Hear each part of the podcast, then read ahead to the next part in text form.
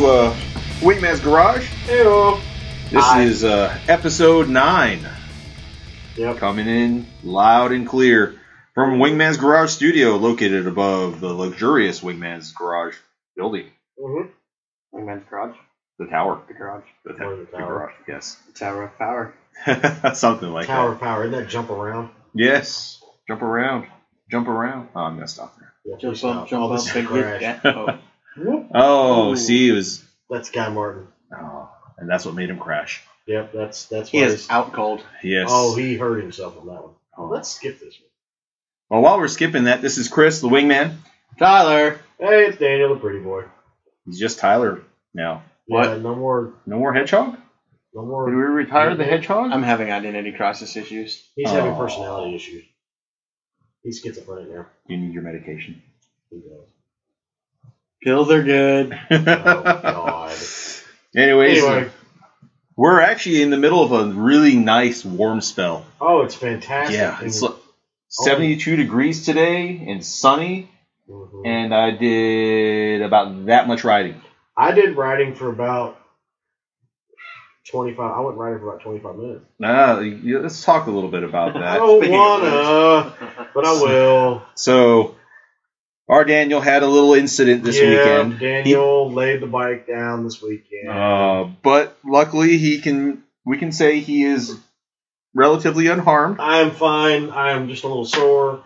The bike, I will say this. I will say this about BMWs. They crash very well. Their plastics are incredibly thick. Um, so they don't shatter like Japanese bikes do. Um, I this is I will it's 150% my fault. I got off at the wrong exit and I was telling myself you're a dummy for getting off at the wrong exit and then when I realized I was too hot into the corner, it was too late. So I had to stand it up, run it in the grass, and then got in the grass, tried to get on the rear brake to help slow down, but it, I just lost it. Um, I was not a happy camper. Luckily, There's a new- bright side. there's a bright side. My new helmet didn't get scratched. My jacket is my new jacket is actually doesn't have a scratch on it. Um, the only thing that really got messed up, I had. Uh, Ooh. oh, wow. You could have ended up like that. I didn't end up like that. Sorry, we were. It was a the last, the next to the last turn at the Northwest 200, and a guy tucked the front, and the bike caught on fire. It went up in a ball of flame. Um, but it was uh, the bike's just scratched up. I didn't break a lever. I didn't. Um, the mirrors are just kind of turned the wrong way. Uh, the headlights didn't get broken. Um, it's just a little scratched up. You're still running the stock mirrors? Yeah, the stock mirror. Well, we can't. Yeah, I can't run the the new CRGs because the bars are threaded, and I can't get the bolt to go in far enough to let me mount it flush. Oh. So I called CRG on that, and they's like, they're like, yeah, well, you're kind of screwed. So I'm like, oh, okay, fine. we just get you new bars. I might do that. Just depends on how it goes. But anyway, but yeah, I'm, I'm okay. The bike's fine. I rode the bike home, so mechanically it's fine. It rode straight, and you know, I, I wrapped on it a little bit just to make sure everything was running right. And it was fine. It it pulled hard and pulled fine, and it's just leave it to my 86 year old grandfather to find the humor in a motorcycle accident. But I told him, I was like, yeah, you should be pretty on the left hand side. And he looks at it and goes, heck, I just leave it like that. Now it's got character. And I was like, thanks, Papaw. But um, That is a beamer. it is a Beamer. But it's it. The bike's fine. I can't. I'm still gonna. I gotta replace a left hand. All I gotta do really replace is the left hand slider. So anybody out there that is buying a sport bike, put frame sliders on. I don't care what company you go with. I'm going to suggest R&G because that's what I have on my bike, and I have now field tested it, and nothing is broken except the art the uh, frame slider arm got a little bent. And there's a lot of good companies out there that Yeah. build decent frame sliders. But I will say try to avoid the no cut Yeah, style just because they're not built strong enough to withstand anything more than tipping it over in your parking lot or in your garage. put it this way: if you don't see it on a race team, don't put it on there. Right. because race team guys, if it's on a satellite team or a national level team, they know what they're talking about because those guys crash bikes like I change socks. Hmm. so just go with that. R&G's good. Vortex is good. Their their, their quality's kind of fallen off a little bit, but R&G. I'm going to suggest RNG because there's they're in World Superbike, British Superbike, AMA, the whole nine yards. So R&G is the way to go personally. But there are you know Woodcraft and um, what's the Sato. uh, Sato's good. Now, what's the um, LSL? okay, yeah. They're really yeah. good. Uh, but yeah, put frame sliders on your bike. It's worth every That's the first thing you need to do. Everybody's like, "Oh, I'm gonna put a pipe on it, this, that, and the other." No, put frame sliders on it. Yep. Trust me. But other than that, yeah, all, all I really need to do is maybe I'm gonna take it, start tearing it down, and I might have to because there's a black piece that holds the up the side fairing and the bottom little spoiler on the bottom.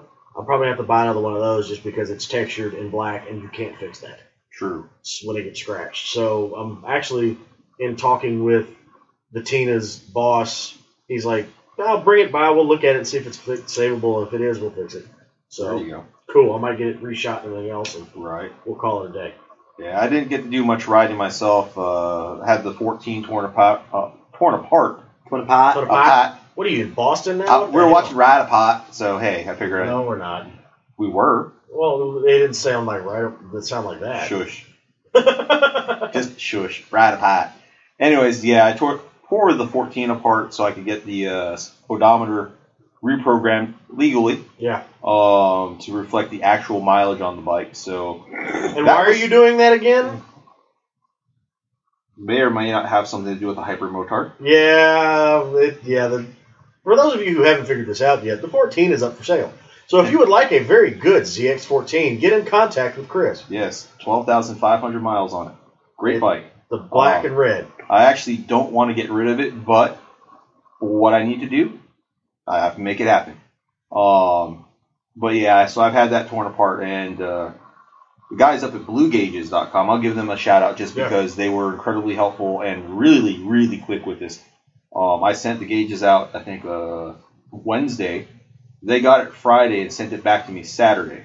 Oh wow, they did Uh, do that quick. Yeah, and the gauges would have been in my hands today if it wasn't for the fact that I wasn't here to sign for them. So I'll get them in the morning. Um, and super reasonably priced, and they do actually go and make sure that everything is legit. Yeah. Um, if you don't have the old gauges or the receipt uh, where it shows the, the correct odometer uh, reading at that moment in time, Sure. they won't touch it. Oh, cool. And you've got to send in a copy of your uh, your title and verify who you are. So they're you have to verify that you actually own this vehicle. Yes, and That's that's awesome. You're That's not doing this to try to beat some law in California about Yeah. registering out of out of state vehicles. Uh, Smart move. Good for them. very smart. So big shout out to Blue Gauges. Uh, thank you very much. Can't wait to get it back on because as much as I am going to be selling that bike, I miss riding it.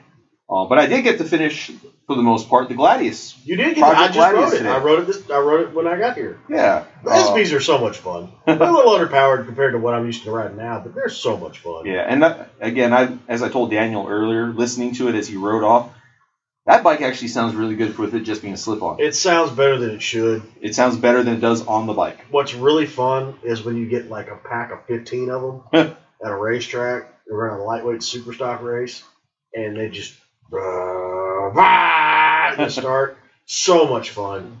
And then you've got, I mean, they're not. You might top out at 135, 140 miles an hour, but you can throw a blanket over the top six. So much fun. Right. But now, we'll talk about that later. I know uh, Tyler hasn't done any riding this weekend, But but he did go somewhere extra fun tell us about it. Let's get dirty. without coughing your lungs up. Oh, uh, speaking of dirty, woo, talk about some racing action for any of y'all out there listening that are Supercross fans. I'm sure you've watched the race this weekend, and if you thought it was exciting on TV, holy crap, you should have been there in person. Um, I'm not even sure really where to start. The The uh, the trip down was uh, uh, worse than usual. Ran into some traffic outside of Chattanooga. Ended up sitting in a standstill for two hours. So our three and a half hour trip ended up being a five hour or six hour trip by the time it was all said and done. Gross. yeah. Yeah, horrible. Um, Luckily, you had Waze. I actually didn't use Waze until the way back. But hang on. Did you use the uh, Morgan Freeman voice? I didn't. Uh-huh. I'm I have it. I'm still trying to figure Waze out. There's a lot of stuff I don't understand. Um, it's pretty simple, straightforward, but like I can't figure out why people's little Casper the Ghost things or whatever pop up on the map. I was gonna say like you're making hand gestures. This is an audio show, so we About that. we don't understand what you're doing. Use your imagination Patreon. Anyway, as I make a box with my hands. yeah. Um, so Lisa doesn't. yeah, I don't, I don't know. I noticed it leaves a little like, and you can hit it, and it's somebody's name. It'll say like speed over 40 miles an hour. Or whatever. Yeah. But they're not actually moving on the map, and then they disappear. Mhm. So I don't know. Still some stuff I got to figure out. But anyways, uh, saved my my uh, Heineken a couple times uh, on the way back up. Um, so to all you other Wazers out there that may have been traveling north on 24 the other night, thank you for alerting everybody else Yes. um, where the little speed traps were. and if you're riding, I highly suggest if you don't already have it, download Waze, W A Z E. Plugging them just simply because they're freaking awesome. Free app, worth every non. Oh, is it free? I thought it was pay. No, it's Nope. free. I might end up having to get it now. You have to get it. Gonna uh, uh, gonna have to add Morgan Freeman though onto the list of things to do. Yeah. So Sadly, he doesn't say enough to be truly entertaining. But uh, it's kind of like Arnold. Does he say? Yeah. Does he say fuck from Wanted? no. Hearing Morgan Freeman say "this motherfucker" is probably one of the highlights of my movie. viewing. Yeah, no, it's It only so from uh, was it London Has Fallen? Oh. it's why he's his voice is on there. He's promoting that. But continue. Anyway, Uh, so, anyways, got down there, um, started our day out by going to the pits, um, and we went. Of course, tickets were provided by Parts Unlimited. Um, so again, uh, once again, uh, thank you for another great year uh, of Supercross racing uh, to Parts Unlimited. I, I will say I do have a little bit of critiquing. to go. Last year I went to Supercross down there, and we got to the pits, and the food was amazing. They had grilled chicken and corn and uh, I don't know, I can't remember everything they had. I think we had ribs, but anyways, Anyway. smorgasbord of food. So this year they went with pizza that tasted like Tony's that had been under a heat lamp for about four hours. So well, you know, beggars can't be choosers. I can't. here. Yeah, I say I, I can't say too much because I still got free tickets to the Supercross race, And you still got free, fed. free pit passes, and I got food. But warn a guy next time. uh, being that I don't usually set that well with pizza in general, you um, does. I, I got to be kind of careful about what I eat. Getting down there and realizing, hey, I probably should have stopped because I don't know what this pizza is or where it came from. Um, a little bit of a came as a surprise. But anyways, other than that, again, Parts Unlimited guys, thank you for the for the opportunity. Uh, next, I want to thank Chad Johnson over at Bell because after we ate, we walked around the pits a little bit. We kind of saw everybody. I shot some some pictures uh, of some of the guys doing some work on the bikes. Um, your usual pit stuff, your pit party. Uh, of course, you know, had to go in and get a couple selfies with some of the monster girls. Uh, excuse me, rock star girls. I actually did not run into a single monster girl while I was Really? down there this no summer. Kelly, huh? Couldn't find them anywhere. I don't. Oh. I don't know where they went. They didn't come. to You the, the pit weren't party. looking hard enough. So I probably wasn't. But that being said, I wasn't looking hard enough because I was busy, thanks to Chad Johnson, who is um, a southeastern representative for Bell Helmets. and also the man himself. um, it's kind of funny whenever he uh, comes over and we go to lunch. Uh, he always gets mistaken for another Chad Johnson that's a racer. huh? Don't ask. But, Okay, whatever. Rockstar. but it's awesome. Anyway, so, uh, thanks to him, I was actually uh, able to go into the uh, motorsports. Uh, I keep wanting to say motorsports motorcycle superstore uh, racing rig. So I met Kyle Cunningham, uh, the guys that are racing to them, the mechanics. Uh, talked to the guy a little bit as he was working on one of the bikes while he's putting a clutch in. Um, and then again, got to tour the rig, got to see kind of their. It's not as spectacular as you would think. You know, it's kind of they got a little lounge area in the front, um, and then they've got like a kind of changing area where it really just kind of collects stuff. Um, but it's it's a good spot for the riders to change in out of their, their dirty gear um, above it. But uh, holy crap at what is in those rigs! And oh yeah, the thing is, I went through three of them, and we started with Motor- Motorcycle Superstore, and then we went to the Monster Energy Pro Circuit rig. So of course you had Mitch Payton and, and uh, uh, Bones, you know, the suspension tech, who's pretty famous in the off-road world. Uh, and then we went to Star Racing, and it was like every single time I got onto the next rig, they just got bigger. Yeah. Um, so the end, you know, they Pro Circuit had modified their rig, Star Racing had modified their rig, um, and and again, each one had more room, and it was interesting to see the different setups. Uh, Pro Circuit had a basically like a suspension testing setup inside of the rig.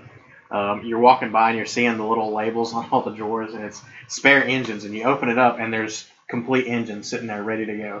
you know, spare frames. You open up a sprocket drawer, and they've got A stack of 50. yeah, they've got the foam cut out uh, specifically for the sprockets, and there's you know stack of six, and there's seven stacks of them, and, and it's every size you can think of you would ever need. So This is uh, what happens when you have. This is what happens when you have funding, kids. Yes.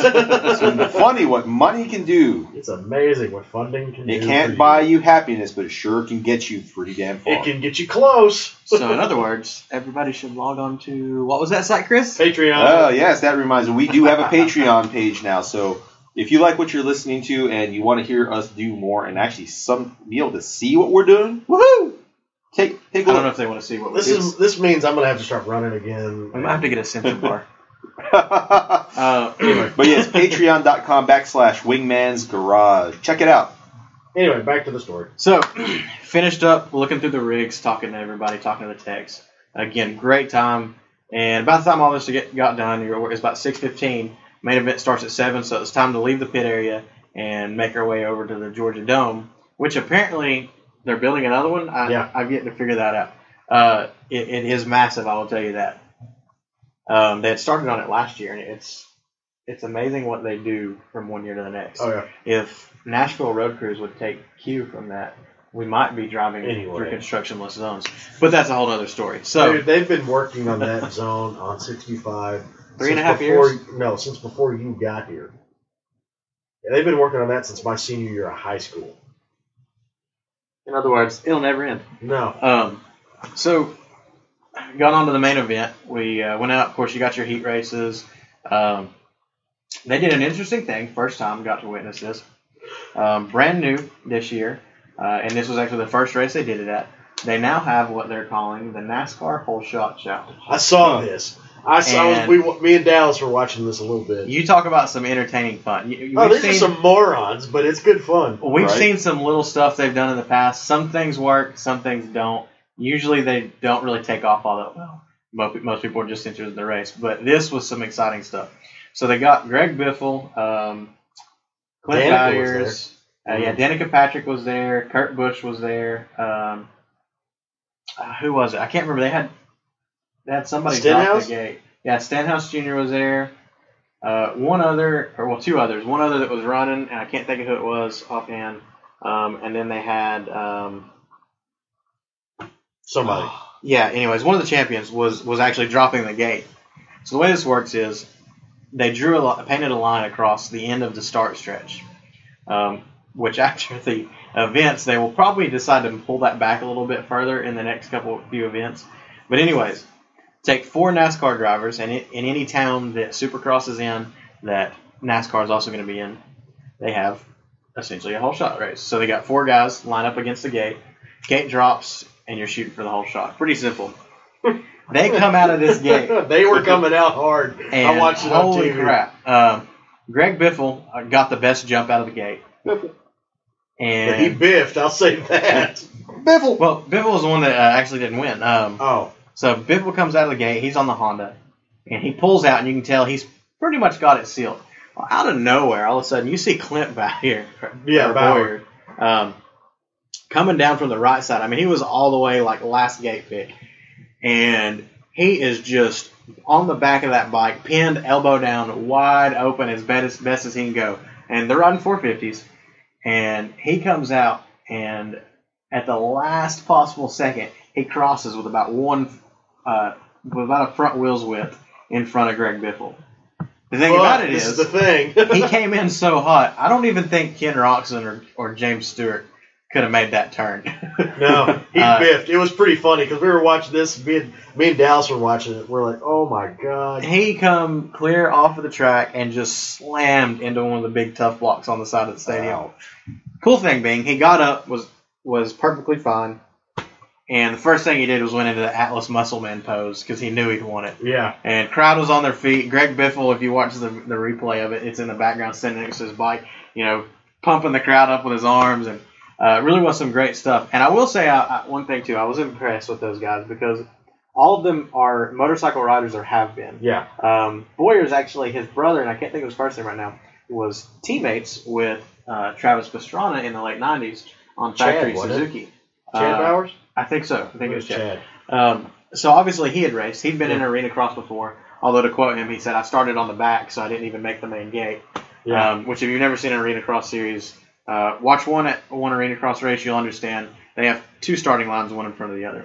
Well, Jimmie Johnson was racing for forever. Jimmie Johnson is who was there. He was the one that dropped the gate. I don't know why I could not think of his name.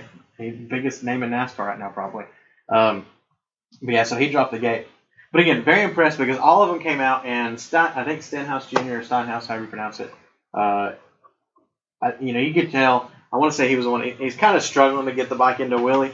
But I tell you, Bowyer and Biffle, they came out back wheel, nose wheel up, 12 o'clock wheelie on a dirt bike and rode it all the way down the start straight. Yeah. So I was definitely impressed. I love to see some other motorsports guys get out there that, that aren't on two wheels. I mean, you'd expect Valentino Rossi or somebody to be able to do Oh, it. Rossi whacked But to him. see somebody come out of NASCAR and do that, He you know, is, is rally pretty racing all the awesome. time. Well, see, uh, this is no. This is what needs to happen. Since the NASCAR boys are doing it, fine. That's all well and good. Let's get. I vote we need to get oh somebody who won't get hurt. Hang on. Let's put Steph Curry, Von Miller, and Alex Rodriguez, and see who hurts who crashes first. Let's see what happens. that would be entertaining to me. But anyway, So, um, yeah, again, very impressed with them. Entertaining. Um, on that note, the main event and the heat races. Um, Malcolm Stewart. That is a guy that you need to look out for. I think he um, he's about to eclipse his brother. Um, I think James, uh, you know, who did come back to racing, he did run the full race. Yeah. Um, but Malcolm was on fire. He came out in the first heat race, won with a 10.7 second lead over second place. Yeah. I mean, there was no catching him. Uh, so he'd come out, then you know, go through heat races. Uh, typically, about what you'd expect out of everybody. Um, Stewart actually came out and was running in second in, his, in the first heat race for the 450 class. Yeah. So everybody, of course, was all excited. He's back. He's doing good. Uh, he goes down in the sand section on like the third lap, just pushing a little too hard, probably to, to for his first time back. Tucked the front end. Um, got back up and did okay. Um, come out and then you know through his his semi race, um, obviously placed the main event, but you could kind of tell Stewart wasn't Stewart on the bike. The bike was bob, you know uh, bobbing around a little bit more than it usually does. He, he was letting it do things that it you know where he usually kept it under control. And maybe it was a shape thing, maybe it was a mental thing because he hadn't raced in so long. he's got yips. Um, but nonetheless, he come out. He ran. He ended up getting lapped in the main event Yeah. with like I think an 11th 11th place finish, 11th or 14th. I, I honestly don't remember. I think I know these things. Um, You were only there. He was just boggled by it. I was I was I was boggled by watching the main event. So the 250 class, these guys come out. They're rocking and rolling. Martin Davalos gets off to an early lead, and Malcolm Stewart commences the chase down. Yeah. Um, so we get about probably halfway through the main event, like eight or so, and uh, one of the uh, Troy Lee KTM boys goes down, and um, he's down in the sand section right behind a Dragon's Back jump, which you, you can't see over. Yeah. Um, so he goes down, picks trying to pick the bike up. The bike is sideways on the track, and the flaggers run out and they try to point Malcolm, you know, and everybody get everybody over. Malcolm comes through there, gets over to the outside, and then jumps to the inside uh, over the jump, thinking that somebody's down. I guess probably Yeah. on the other side of the wall, not realizing they're a little bit further back. So he jumps clean into the side of the bike. I mean, just Oh. nose first right into it. I think he hit the bike before he hit the ground, uh, or Jesus. before his bike hit the ground just nailed it immediately went down and so he jumps back up everybody's like oh he's done lost the race Yeah. he commences to jump back on the bike and start running down martin davalos again and he's on a Honda, right? he is Okay. and he gets the last lap he is in with within 15 feet of Davalos. Oh, wow. Wow. So he runs, he gets down, and like I said, pulls this, pulls, sucks him back in, and almost passes him. The last corner of the race, these two guys cross, and Malcolm's front wheel is at the back wheel of Martin Davalos. Oh, you talk about wow. a crazy watch, a, a crazy race, and to think that he he called him wrecked and called him again just shows the raw speed that Malcolm has come out with. Well, it's not like his bloodlines haven't done that before. right. Bubba did it before too. I remember watching when Bubba first jumped into the big boy class. He would be dead last. He'd crash out, be dead last, and then pick it up and then chase Ricky or whoever was in first down and win. So he's got a very, very, very good teacher in his brother. He may not be doing too hot right now, but I'm sorry. If I'm trying to train a kid to race motocross and Ricky Carmichael's not available, I'm putting him in the ring with James. Dead serious. Because So- uh, that kid, God. Let's give him a little more time. But Yeah. as if that ex- that excitement wasn't enough, we move on to the 450 class, and they come out of the gate and first turn poor Andrew Short.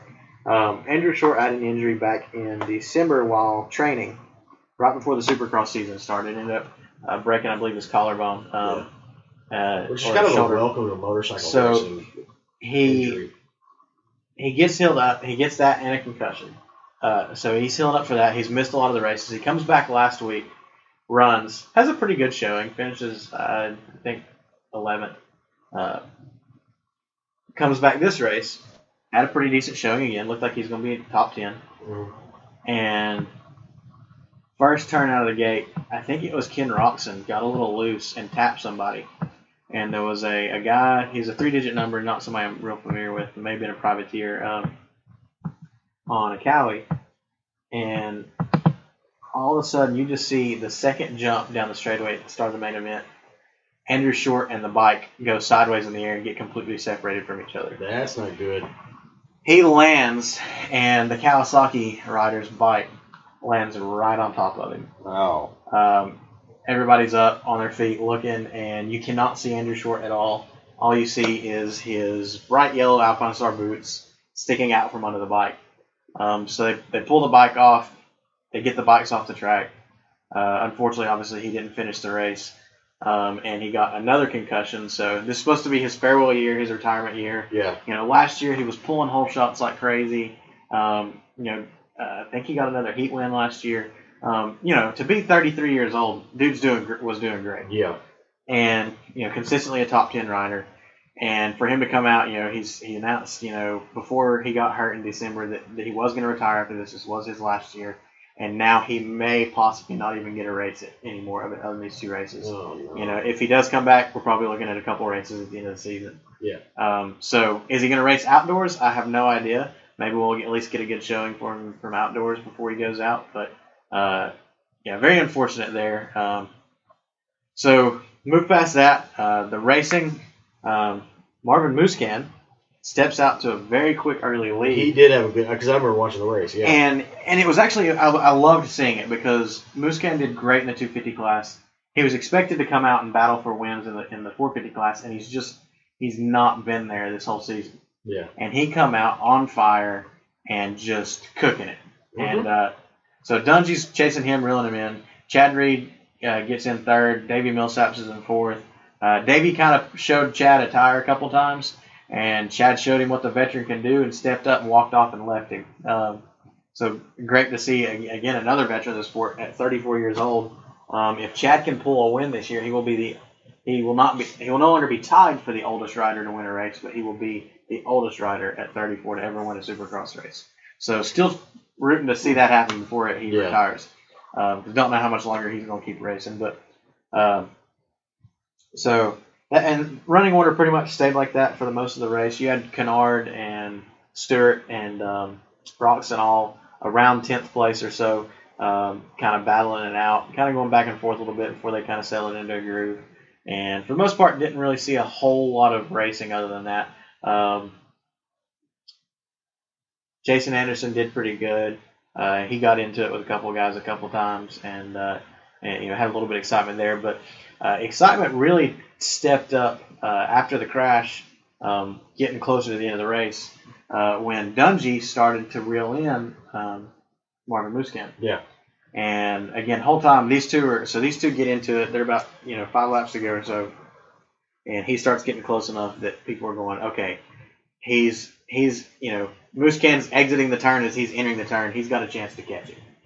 And you know, not only is this going on, but you know, guys like me, the Reed fans, and we're sitting there watching. And Reed, in the meantime, is tuck and tail with him too. So they're all three within a straightaway of each other. Yeah, Um, and the rest of the pack is just five, six, seven, eight seconds behind. they're back behind him. Yeah, And um, so Dungey starts running him down, and they get down to the last lap, and Dungey's right there with him. They're fighting, and they run into none other than James Stewart. Now wait a minute. I remember watching this.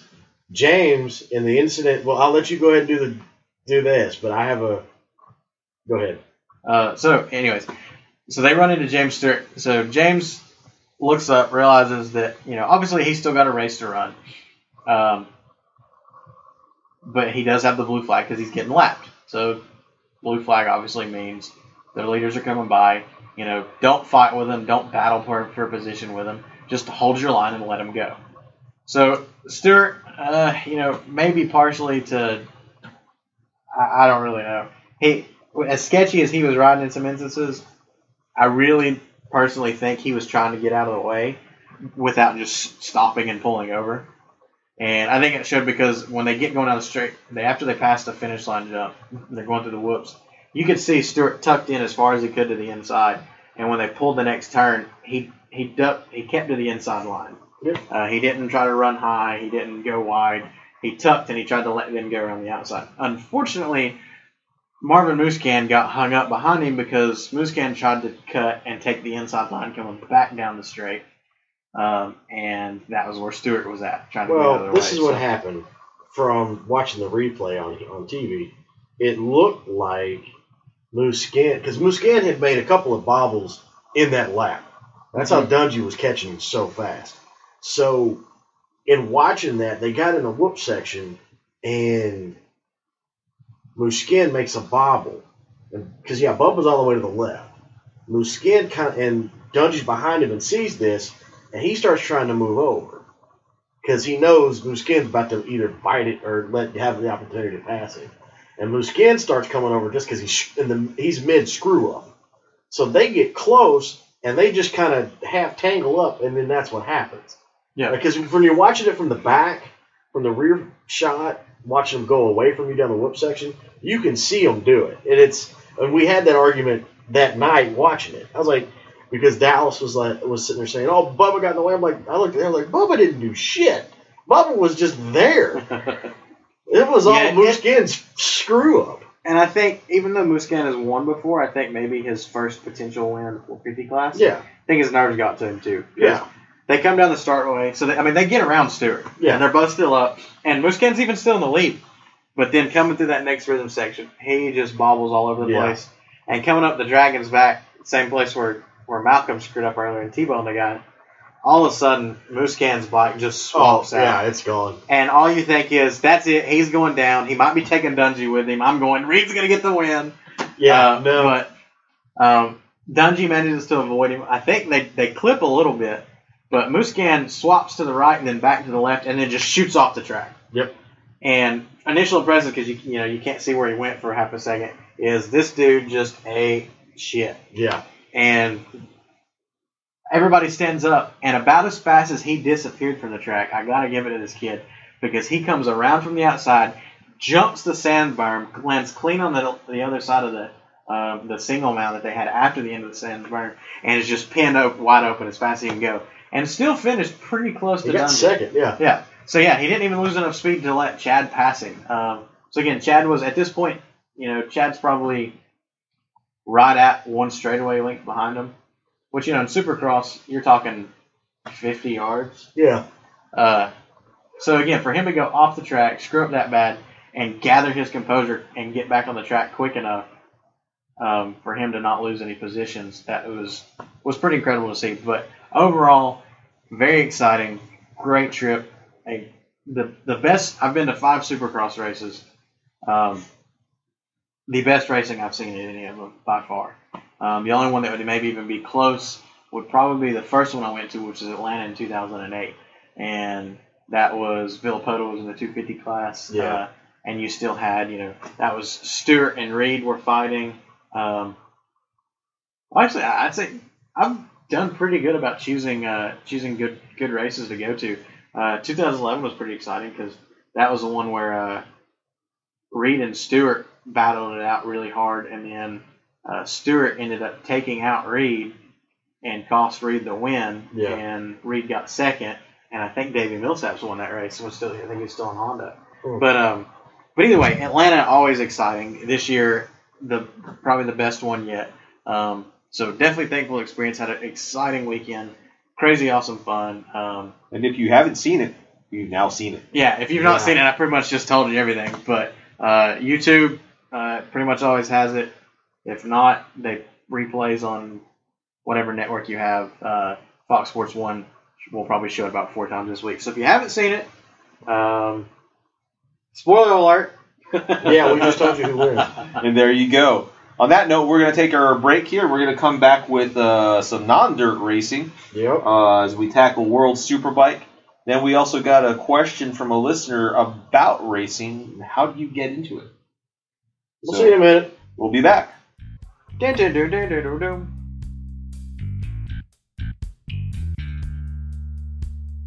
Hey guys, as you probably already know, um, this show is funded out of our own pockets. Wait, Uh, wait, we have funding. What's that? yeah. um. That- basically, like- it's everything we've managed to scrape together. Sometimes out of uh, the Our- corner of the couch. Oh yeah, our couches cushions have been flipped about five times already. Yeah, and I uh, don't get it. Think Dryer lint count? it's helped. It has helped. helped. Yeah. For those of you listening, thanks for sticking with us through this entire time. But we're looking to try and do more and expand out and do greater things because, just like you, we love the sport, we love motorcycles and everything else. To that end, we now have our own page on Patreon. Yep. Join us on patreon.com backslash Wingman's Garage. Uh, every single cent that we earn helps us get even further towards our dream of kind of being out there and really doing more. hmm There's other things that we could possibly talk about that we know we might have kicking around in our heads, and we'll let you guys know. And the people who fund us on Patreon will be the first ones to know. So again, please check us out on patreon.com backslash wingman's garage. Your support would be truly appreciated. And back to the show. So this is what his second Bugatti championship? This is the Stoners review. Yeah, this is right after Nikki won. Yeah. And with that being reason said, Yeah. Speaking of Nikki, yeah, let's talk about World Superbike. So, after watching the times and everything else, the big win, the biggest surprise was Sylvain Guintoli on the on the new R1. He was, Yamaha. yep, he was topping fr- free practice two times, and uh, topped that. And I was like, well, wait a minute here. He hadn't really hadn't really been much noise coming out of them, out of that team, all that, all you know. So I was like, well, maybe we'll see what happens. Blah blah blah. So the first race starts, and everybody's kind of. There was a good six, eight guys on top of each other for most of the race. You. So I'm cheering for Nikki just because it's Nikki, and something's up. He can't get into a corner well. Just can't do it. Like first five laps, he's, he's good. Then it just starts fading away. But it's the two Kawis and the two Ducatis up front. Mike and Michael van der Mark talk about a surprise. I really hadn't heard of this guy until I was, you know, hey, he's on the factory Honda team with Nicky. Okay, cool, whatever. We'll see how he does. So, in watching the race, I came away with two things from race one. Chaz Davies is a monster on the brakes because he would chase down whatever Kawasaki was in front of him. He would close up five bike links and be on top of him and, and going into turn one.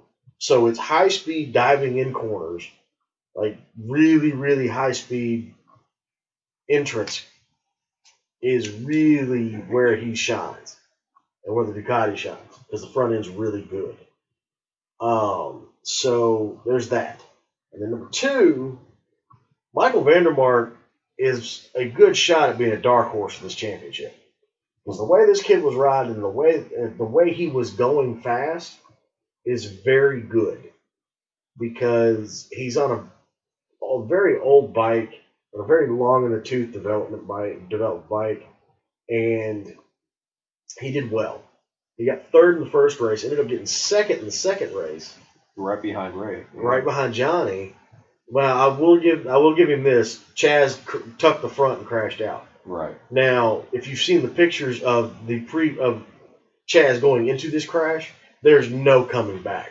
Because sometimes if you tuck, if you feel the bike tucking the front, you can jam your knee in the ground. You know, put try and push the bike back up. You've only got a split second to do that, but that's the way that they save it.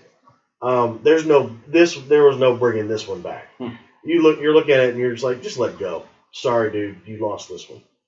But Nikki ended up fourth, race two, and That's again first race as rookie Yeah. sort of year in World First- Superbike. yeah, first time being back on a super bike since 03. Right. Totally different machines. Totally, yeah. Steel brakes, non bubblegum tires. I mean, it's I don't. It's one of those things where you watch it and you're going, yeah, he's the kid still got it. He still can ride. He's still a fantastic racer. He doesn't. He's learning everything. I'd give him another couple of races. mhm. Let him get some more testing under his belt, and let him figure out the. I think they fixed the front end issue because the reason why he didn't do well in race one wasn't the rear tire went off, the front tire went off. Yeah, massive tire problems in this race. Yeah, the whole weekend it was massive tire problems, and then you expect it on the left hand side of the rear tire because you're cranked over so long with that amount of time coming onto the front straight, and you're putting all, trying to put all the power down that you can. You really cook the left hand side of the tire, but it blows my mind an old dirt track racer having front tire problems. I don't get it. I don't understand that. But that's what the deal was. But congratulations, Jonathan Rea, Mhm. doing And the double with your anti-Chaz machine. with the uh, that new ZX10. I don't know. They've got to cut. They need to get some more development on it, but it'll come, and that bike will be just as fast. It's even faster than the old one, but it'll step up. But the biggest surprise for me this weekend was World Supersport. Hmm. That 600RR that they've got PJ Jacobsen on, that thing's got some motor because he was passing Kawasaki's at will down the front straight. I mean, was flat getting it. He had rear, Nice. he actually had rear tire issues. He couldn't. He was talking about it on Facebook yesterday or this morning or something like that. He could only go half throttle coming out of the corner, or the bike would spin up. Huh. So, but he ended up fifth with a crap rear tire. So PJ and PJ got second last year on two different bikes. Started off on a Kawi, and they put him on a Honda, and ended up second in the championship. So PJ's going to do well this year. Kenan Sofuoglu, the world's greatest 600 track racer, track rider. He, he can't do anything on a super bike, but he can ride the daylights out of a 600. Um, he ended up winning, I think. I can't remember. I was kind of tired at that point from everything that had happened that day. but World Superbike looks like it's going to shape up and be a really good season this year. There's a lot of talent. There's a lot of good. All the manufacturers. There's a lot of good support out there for the most part, but it's going to be a fun year. Johnny's Jonathan Murray's obviously got the target on his back, but it'll be fun. It's going to be a good year racing. Hopefully, Got a lot of good competition. yeah. Hopefully, it doesn't turn into the Jonathan Rea show and he just checks out and leaves everybody. I honestly, I I don't don't- think this year that's going to happen. I I, think there's too either, much, but still, too much good competition. yeah. But Um, he'll- they, everybody was kept honest this past weekend, so we'll see how it goes. It's going to be a good year. it's real that. racing again. Yeah, Um, next round's uh, two weeks out, 11th through the 13th. yeah. In- in, where is it? Thailand. Yeah, it's in Thailand. So this is a new track for this is a newish track, so it's gonna be pretty green. So it's gonna be pretty slick for the first day, and Yeah. then once they get some rubber down, it'll get faster. But it'll be fun. I think I don't know if they've been there or not. I'm not keep. I haven't kept up with it. So, Yeah, I don't Yeah, remember Thailand this is track ever being mentioned before. but it'll be fun. It's gonna be a good race. Again, you can't go wrong with World Superbike racing. And I will say this: the beIN coverage. I know some most some of you don't get beIN Network. Like us, like us, yeah. The coverage is wonderful. It, it's not HD, but you get practice, you get qualifying, you get the race, you get really good coverage. They've got, God love him, they've got Roger Lee Hayden doing color commentary on the opening stuff. and again, God love Roger. nice. He's not a talker, and he knows his stuff. Obviously, he's a factory. He's done. He's raced the World Superbike before, and he's a wonderful rider. And the fact that he's Nicky's brother doesn't hurt, but Doesn't have the presence. doesn't have the presence. And I'm sorry, Greg White. God, again, God love him.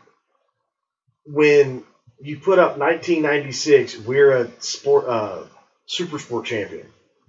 Um, we're a super sport novice champion because that was the year Aaron Yates won, Ah, expert. gotcha. So everybody freaking out, oh, WERA got a shout out. No, they didn't.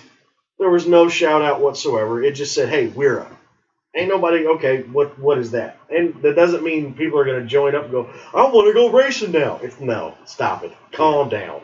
Yay. If you really want to, you know, if you want people to realize what, how good it is and what it is, uh, you might as well just go ahead and talk about the guys that have come through WERA that have turned into world champions, like Scott Russell and Nikki Right. and Josh and pretty much everybody. You know, so what? What do you fist bumping the air for? You're trying to Scott Not Russell. Oh yeah, Gotcha. Oh, the chief, gotcha. gotcha. Gotcha. sorry, the, I, what- I didn't understand what he was doing. right. But anyway, but yeah, that was World Super Sport, World Superbike. I'm excited. Uh, Thailand's official- gonna be fun. Official testing for GP starts Wednesday in Qatar. We're in Qatar. In Okay. Qatar, and then uh, looks like round one actually starts on the twentieth Where's that? Where's it? at Qatar. at again? Qatar. Okay. Yeah.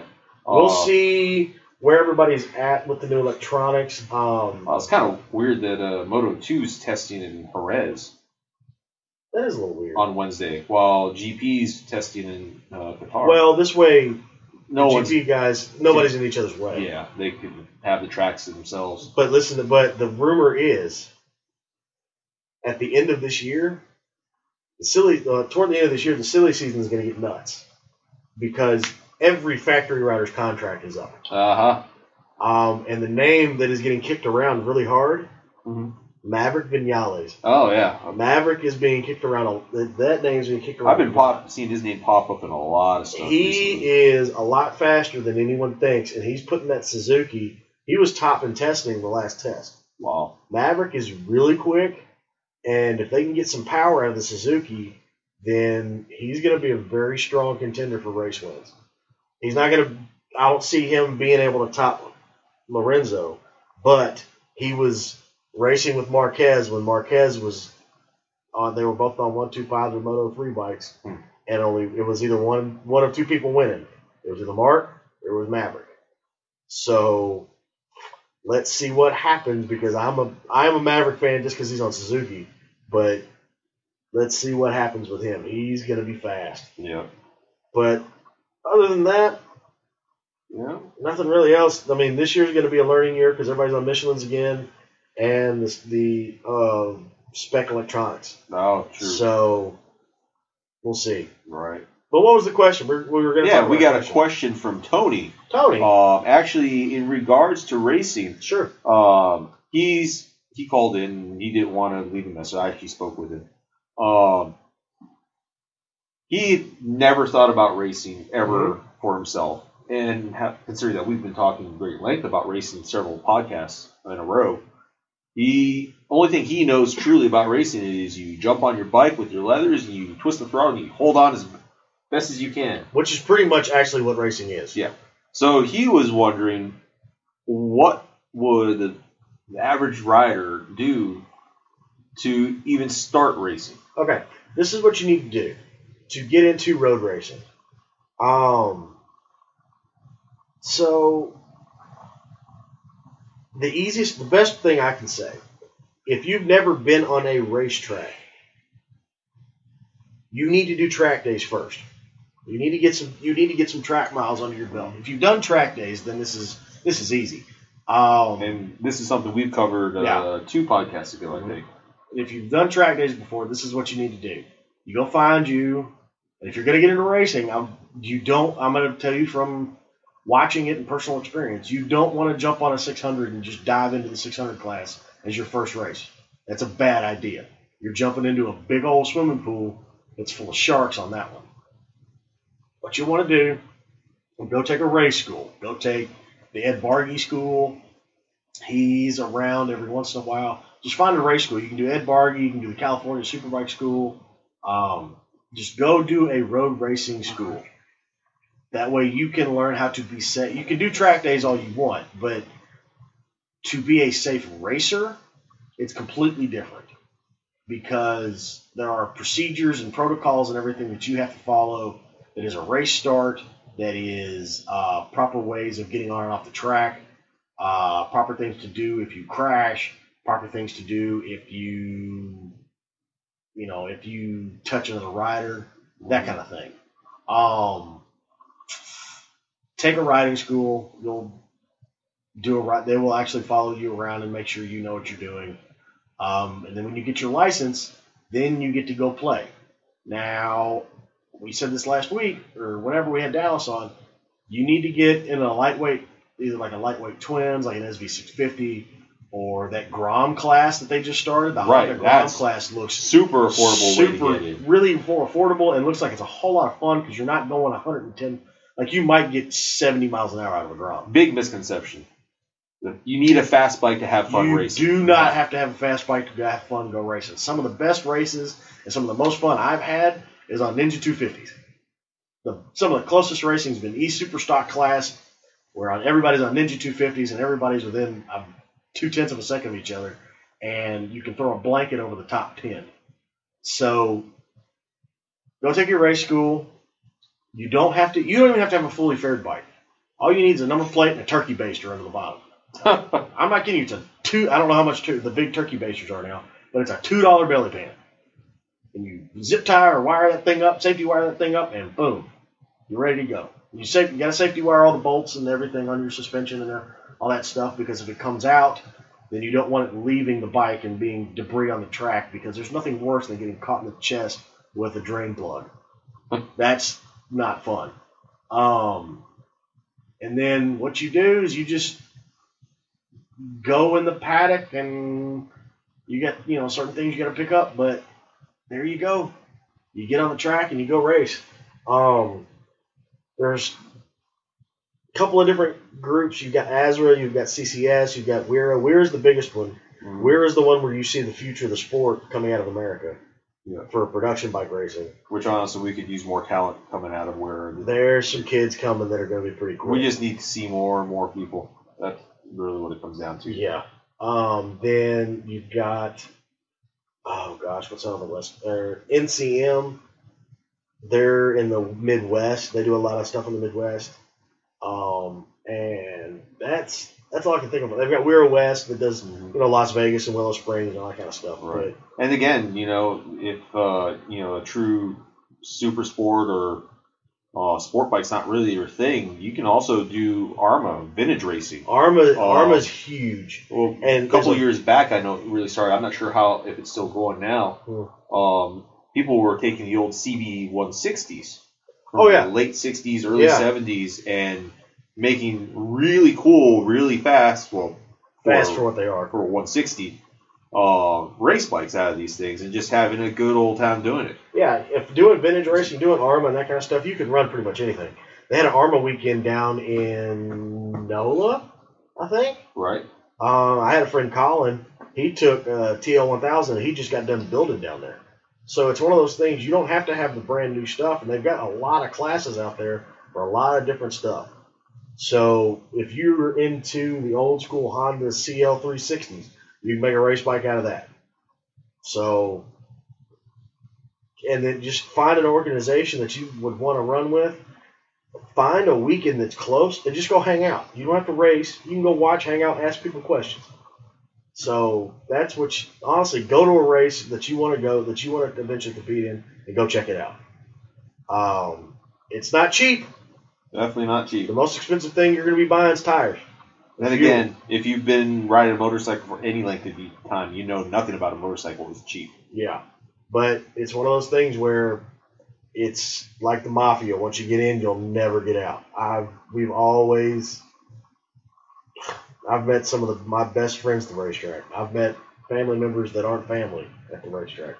So it's good fun. It's really, really good fun. It's a good place to be. And everybody's usually pretty laid back, pretty nice. Kids are around, you know. The part that the party days aren't really around anymore, which is kind of sad at times. But whatever.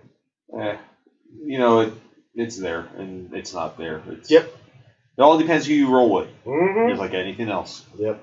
But I'm pretty sure we're done. Um, actually, you know, there is something that just kind of came up here. Hold on a second. uh oh. Um, What? speaking of Bell. Oh yeah, this news. Yeah, apparently BRG, uh, who owns Bell and some other bicycle-related companies, uh, Giro, uh, Supreme, uh, and the new 360 flag hammer company. Yeah.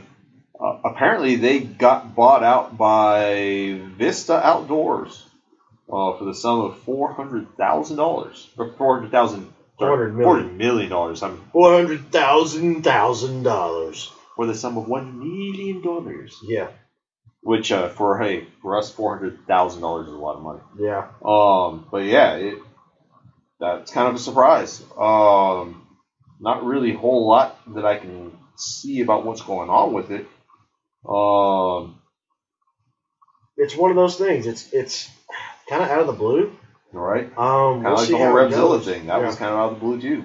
We'll see how it all goes because it's one of those deals where a company getting bought out that was really hitting its stride. Yeah, Whenever go this happens, way. it never goes goes well. right. I mean, Bell's had its ups and downs already in the past. Where Yeah. well, for a long time, your your Bell motorcycle helmet was the Walmart helmet. Yeah. It was. You know, and we both wear Bell stars. Hmm And there was a point in time, not that long ago, where I would touch a bell with a ten foot pole. I wouldn't even. I wouldn't put it on my head. yeah. So I guess we'll have to see how that goes. Yeah. Um, if there's anything you want to hear in a future podcast, uh, give us a call. Two six two five, go ride, or Yeah. uh, hit us up on all the social media. Uh, again, we would uh, love to do a whole lot more. Uh, to do that, we need your help. Go and visit us at patreon.com backslash wingman's garage. Um, chip in if you can. We'd greatly appreciate it. Uh, I think That's pretty much it. for one of the first times ever, we actually had nothing to say. No. I think Tyler fell asleep. Yeah, we're all kind of worn out from this weekend. It's this warm weather. Yeah. Yeah. So I guess on that note, this is Chris, the wingman, Tyler, the man of many names. And then Daniel, the pretty boy. saying thanks for listening. We'll catch you next week. See ya. Bye.